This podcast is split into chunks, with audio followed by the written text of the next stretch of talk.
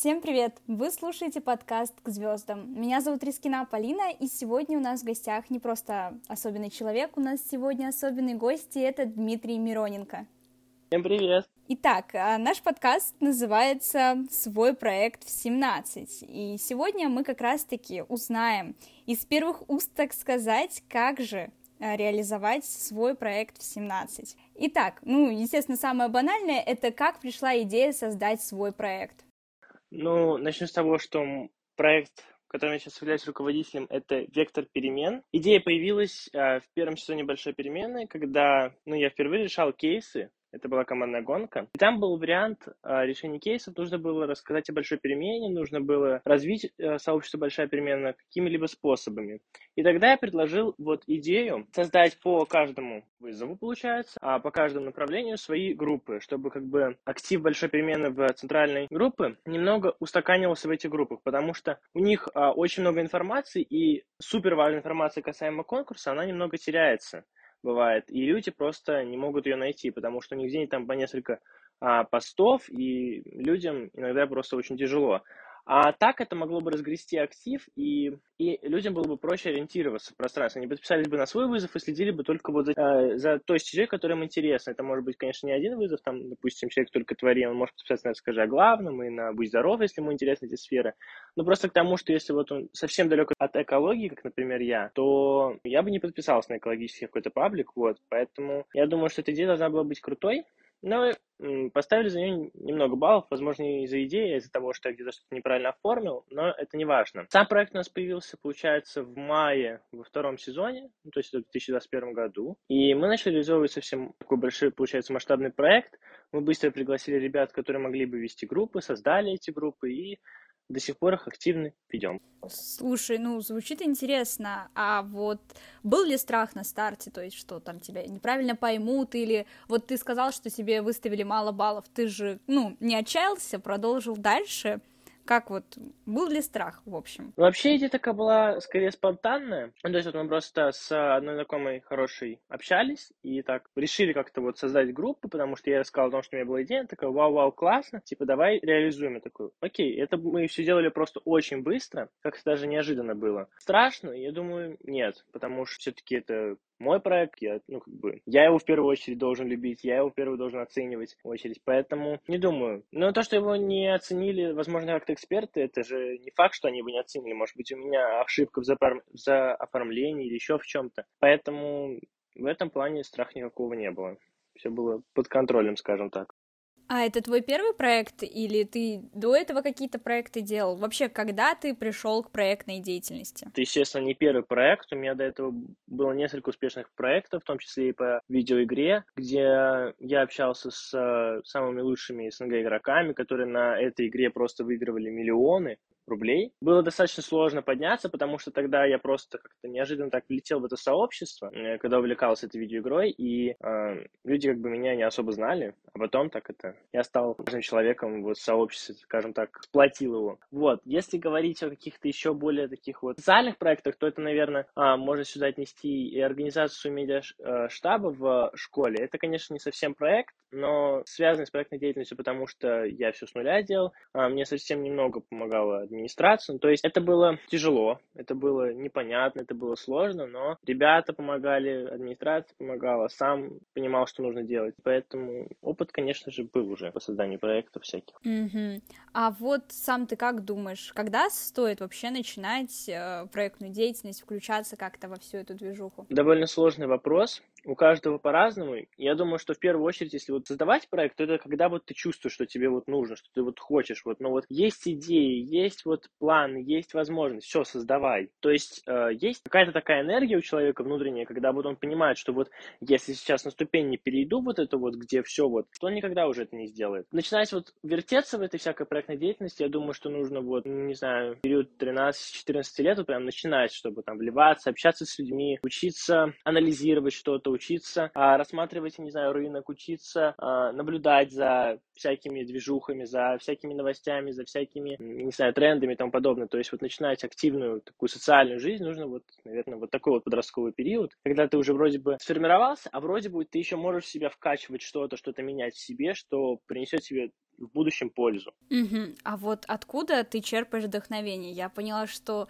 у тебя столько классных действительно идей, которые, ну, не просто даже интересно звучат на слух, а которые несут какую-то пользу. Вот откуда ты берешь вдохновение, как ты вообще находишь такие классные штуки? А, вдохновение я черпаю из людей. То есть съездил в лагерь, вдохновился, воодушевился, прям так замотивировался работать. Ищу вдохновение в музыке, в литературе. То есть я безумно люблю слушать музыку, смотреть клипы и представлять себе что-то в голове, какие-то различные а, перформансы, не знаю, просто вот, ну просто в голове держать их. Не обязательно, что я буду их реализовывать, не обязательно, что это будет что-то в будущем у меня. Просто вот мне нравится что-то придумывать вот под какой-то звук, под какое-то событие, под какую, какие-то строчки из книги. Вот, вот что-то вот браться за какую-то мелочь, ее просто развивать, раскручивать ее, высмотреть. Еще, конечно же, собственные успехи меня вдохновляют, когда, понятное дело, когда у человека что-то не получается определенный период времени, то есть он работает, работает, и вот все, все падает, падает, падает, то вот, естественно, человеку сразу попадает мотивация. А когда ты идешь, у тебя вот победа, еще победа, и тут победа, там победа, естественно, ты мотивируешься так, у тебя совсем другая энергия, и ты совсем другой человек, ты хочешь работать постоянно, ты живешь этим просто. Ты, если не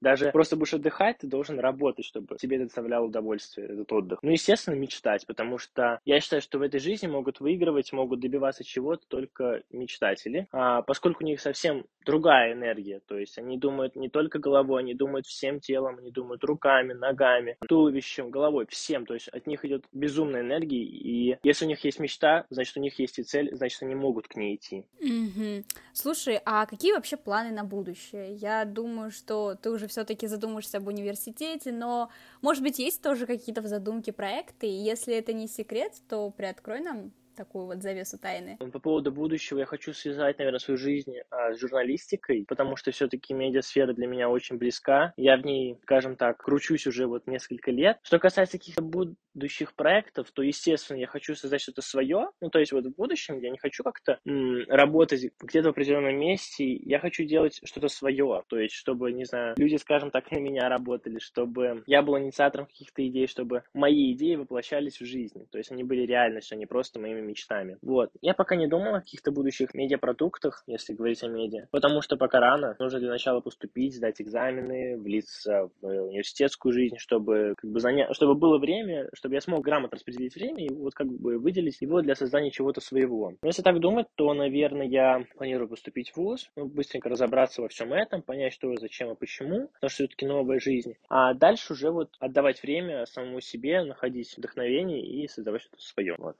Угу. Слушай, а ты вот как опытный человек в сфере медиа, вот какие, может быть, есть твои вообще суперсекретные лайфхаки или, ну, способы, которые вот просто тебе помогают регулярно или, возможно, какие-то советы, с которыми ты делишься со своими учениками? Смотри, сначала я считаю, что нужно подписаться на все просто, наверное, паблики новостные, на все, причем с разными позициями, то есть, а, допустим, по какой-то ситуации, допустим, какая-то экологическая проблема, проблемы, вот одно сообщество думает так, другое так, у тебя так формируется собственное мнение, собственное независимое мнение, то есть не обязательно, что ты его будешь где-то высказывать, не обязательно, что ты его будешь где-то показывать, но у тебя формируется твое личное отношение к чему-либо. То есть таким образом тебе не навязывается какое-то одно определенное вот через соцсети, потому что все-таки ну, медиа это и вообще СМИ это четвертая власть, как говорят, а, тебе не навязывается мнение, а ты вот можешь его как-то сам свое создать и не знаю, проанализировать материал. Второе, это, наверное, очень-очень-очень-очень много писать, просто тренироваться, тренироваться, тренироваться. Я не знаю, это не лайфхак, это просто вот, поверьте, что если вы вот будете писать постоянно что-то, вот,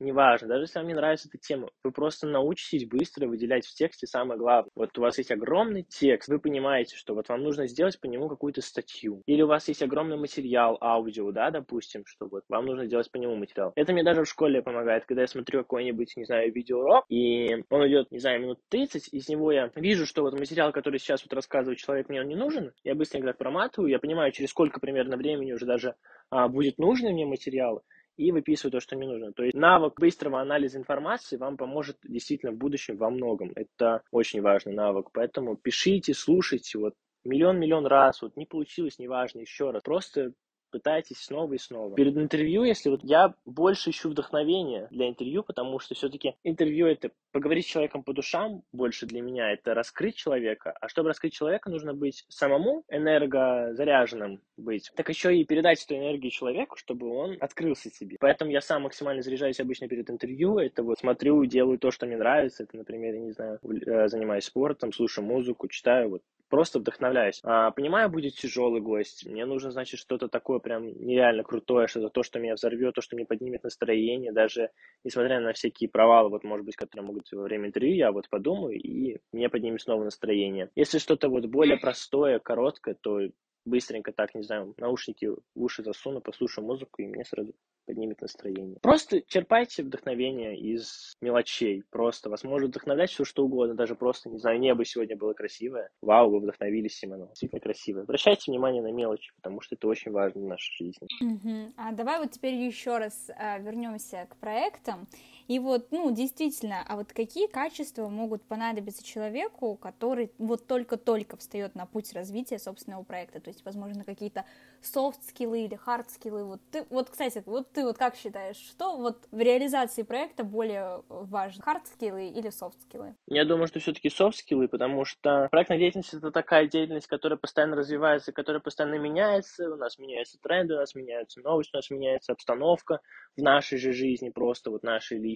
И поэтому очень много зависит от, того, от переменных, скажем так, а не от постоянных. Поэтому менять и получать какие-то такие быстрые а, новые навыки нам необходимо постоянно. Это у нас такое сейчас общество информационное, где нам нужно получать максимум от каждого человека, максимум от каждой деятельности. Вот. Поэтому думаю, что все-таки стоп-скиллы, ну и хард-скиллы, естественно, тоже важны, но в большей степени софт. Что ж, я думаю, что это в первую очередь умение быть хорошим руководителем, поскольку ты никогда не сможешь оплатить команду, заставить воодушевить ее работать, особенно в добровольческих проектах такая главная проблема, вдохновить ее работать просто за ничего, то есть за спасибо, скажем так, за лайки, я не знаю, в соцсетях, если у тебя вот какой-нибудь медиапродукт, то есть воодушевить людей так, чтобы им вот был интересен твой проект, чтобы они тоже горели этим проектом. Еще, естественно,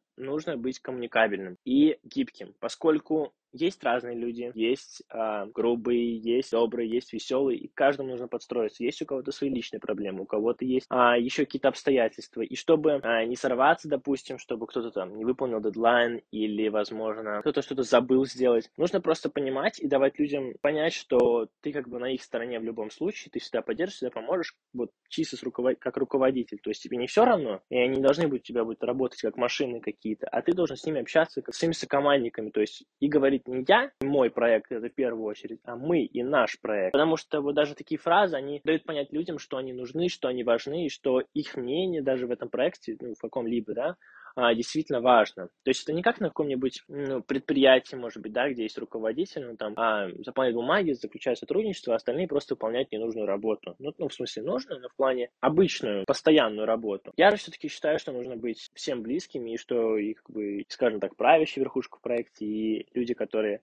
а, просто в нем работают и развивают его, они должны быть очень близки. Это если про коммуникабельность говорить. А если говорить про гибкость, я бы сказал, это нужно очень много подстраиваться под всякие форматы, очень нужно владеть своим языком, грамотно. Нужно формировать сообщение, допустим, ты пишешь какому-нибудь человеку по поводу сотрудничества, нужно формировать сообщение так, чтобы он понял выгоду для себя, и чтобы ты извлек от его, допустим, проекта тоже какую-нибудь максимальную выгоду. Потому что все-таки ты развиваешь в первую очередь свой проект, а не предлагаешь через кого-то развить, ну, через себя развить чей-то проект. Это, конечно, может быть твоя инициатива, но я думаю, все-таки в большей степени нужно подумать о себе, нежели о ком-то. Если ты о себе уже полностью подумал, то только тогда ты можешь уже чем-то помогать другим. Спасибо тебе большое. Это безумно полезная информация. Я даже для себя выделила пару пунктов, которые мне тоже хочется в себе развить. Тебе спасибо большое за то, что уделил нам время, за то, что поделился своими секретами какими-то. Мы тебе желаем, естественно, успехов, процветания твоим проектам. Спасибо вам большое, что пригласили. Мне было очень приятно поговорить, что-то рассказать. Надеюсь, что все, что я сказал, поможет, может быть, кому-то в реализации проектов. Я считаю, что все все-таки главное – это мечтать, потому что если нет мечты, нет цели, нет планов. Спасибо вам большое. Платформа к звездам. Топ.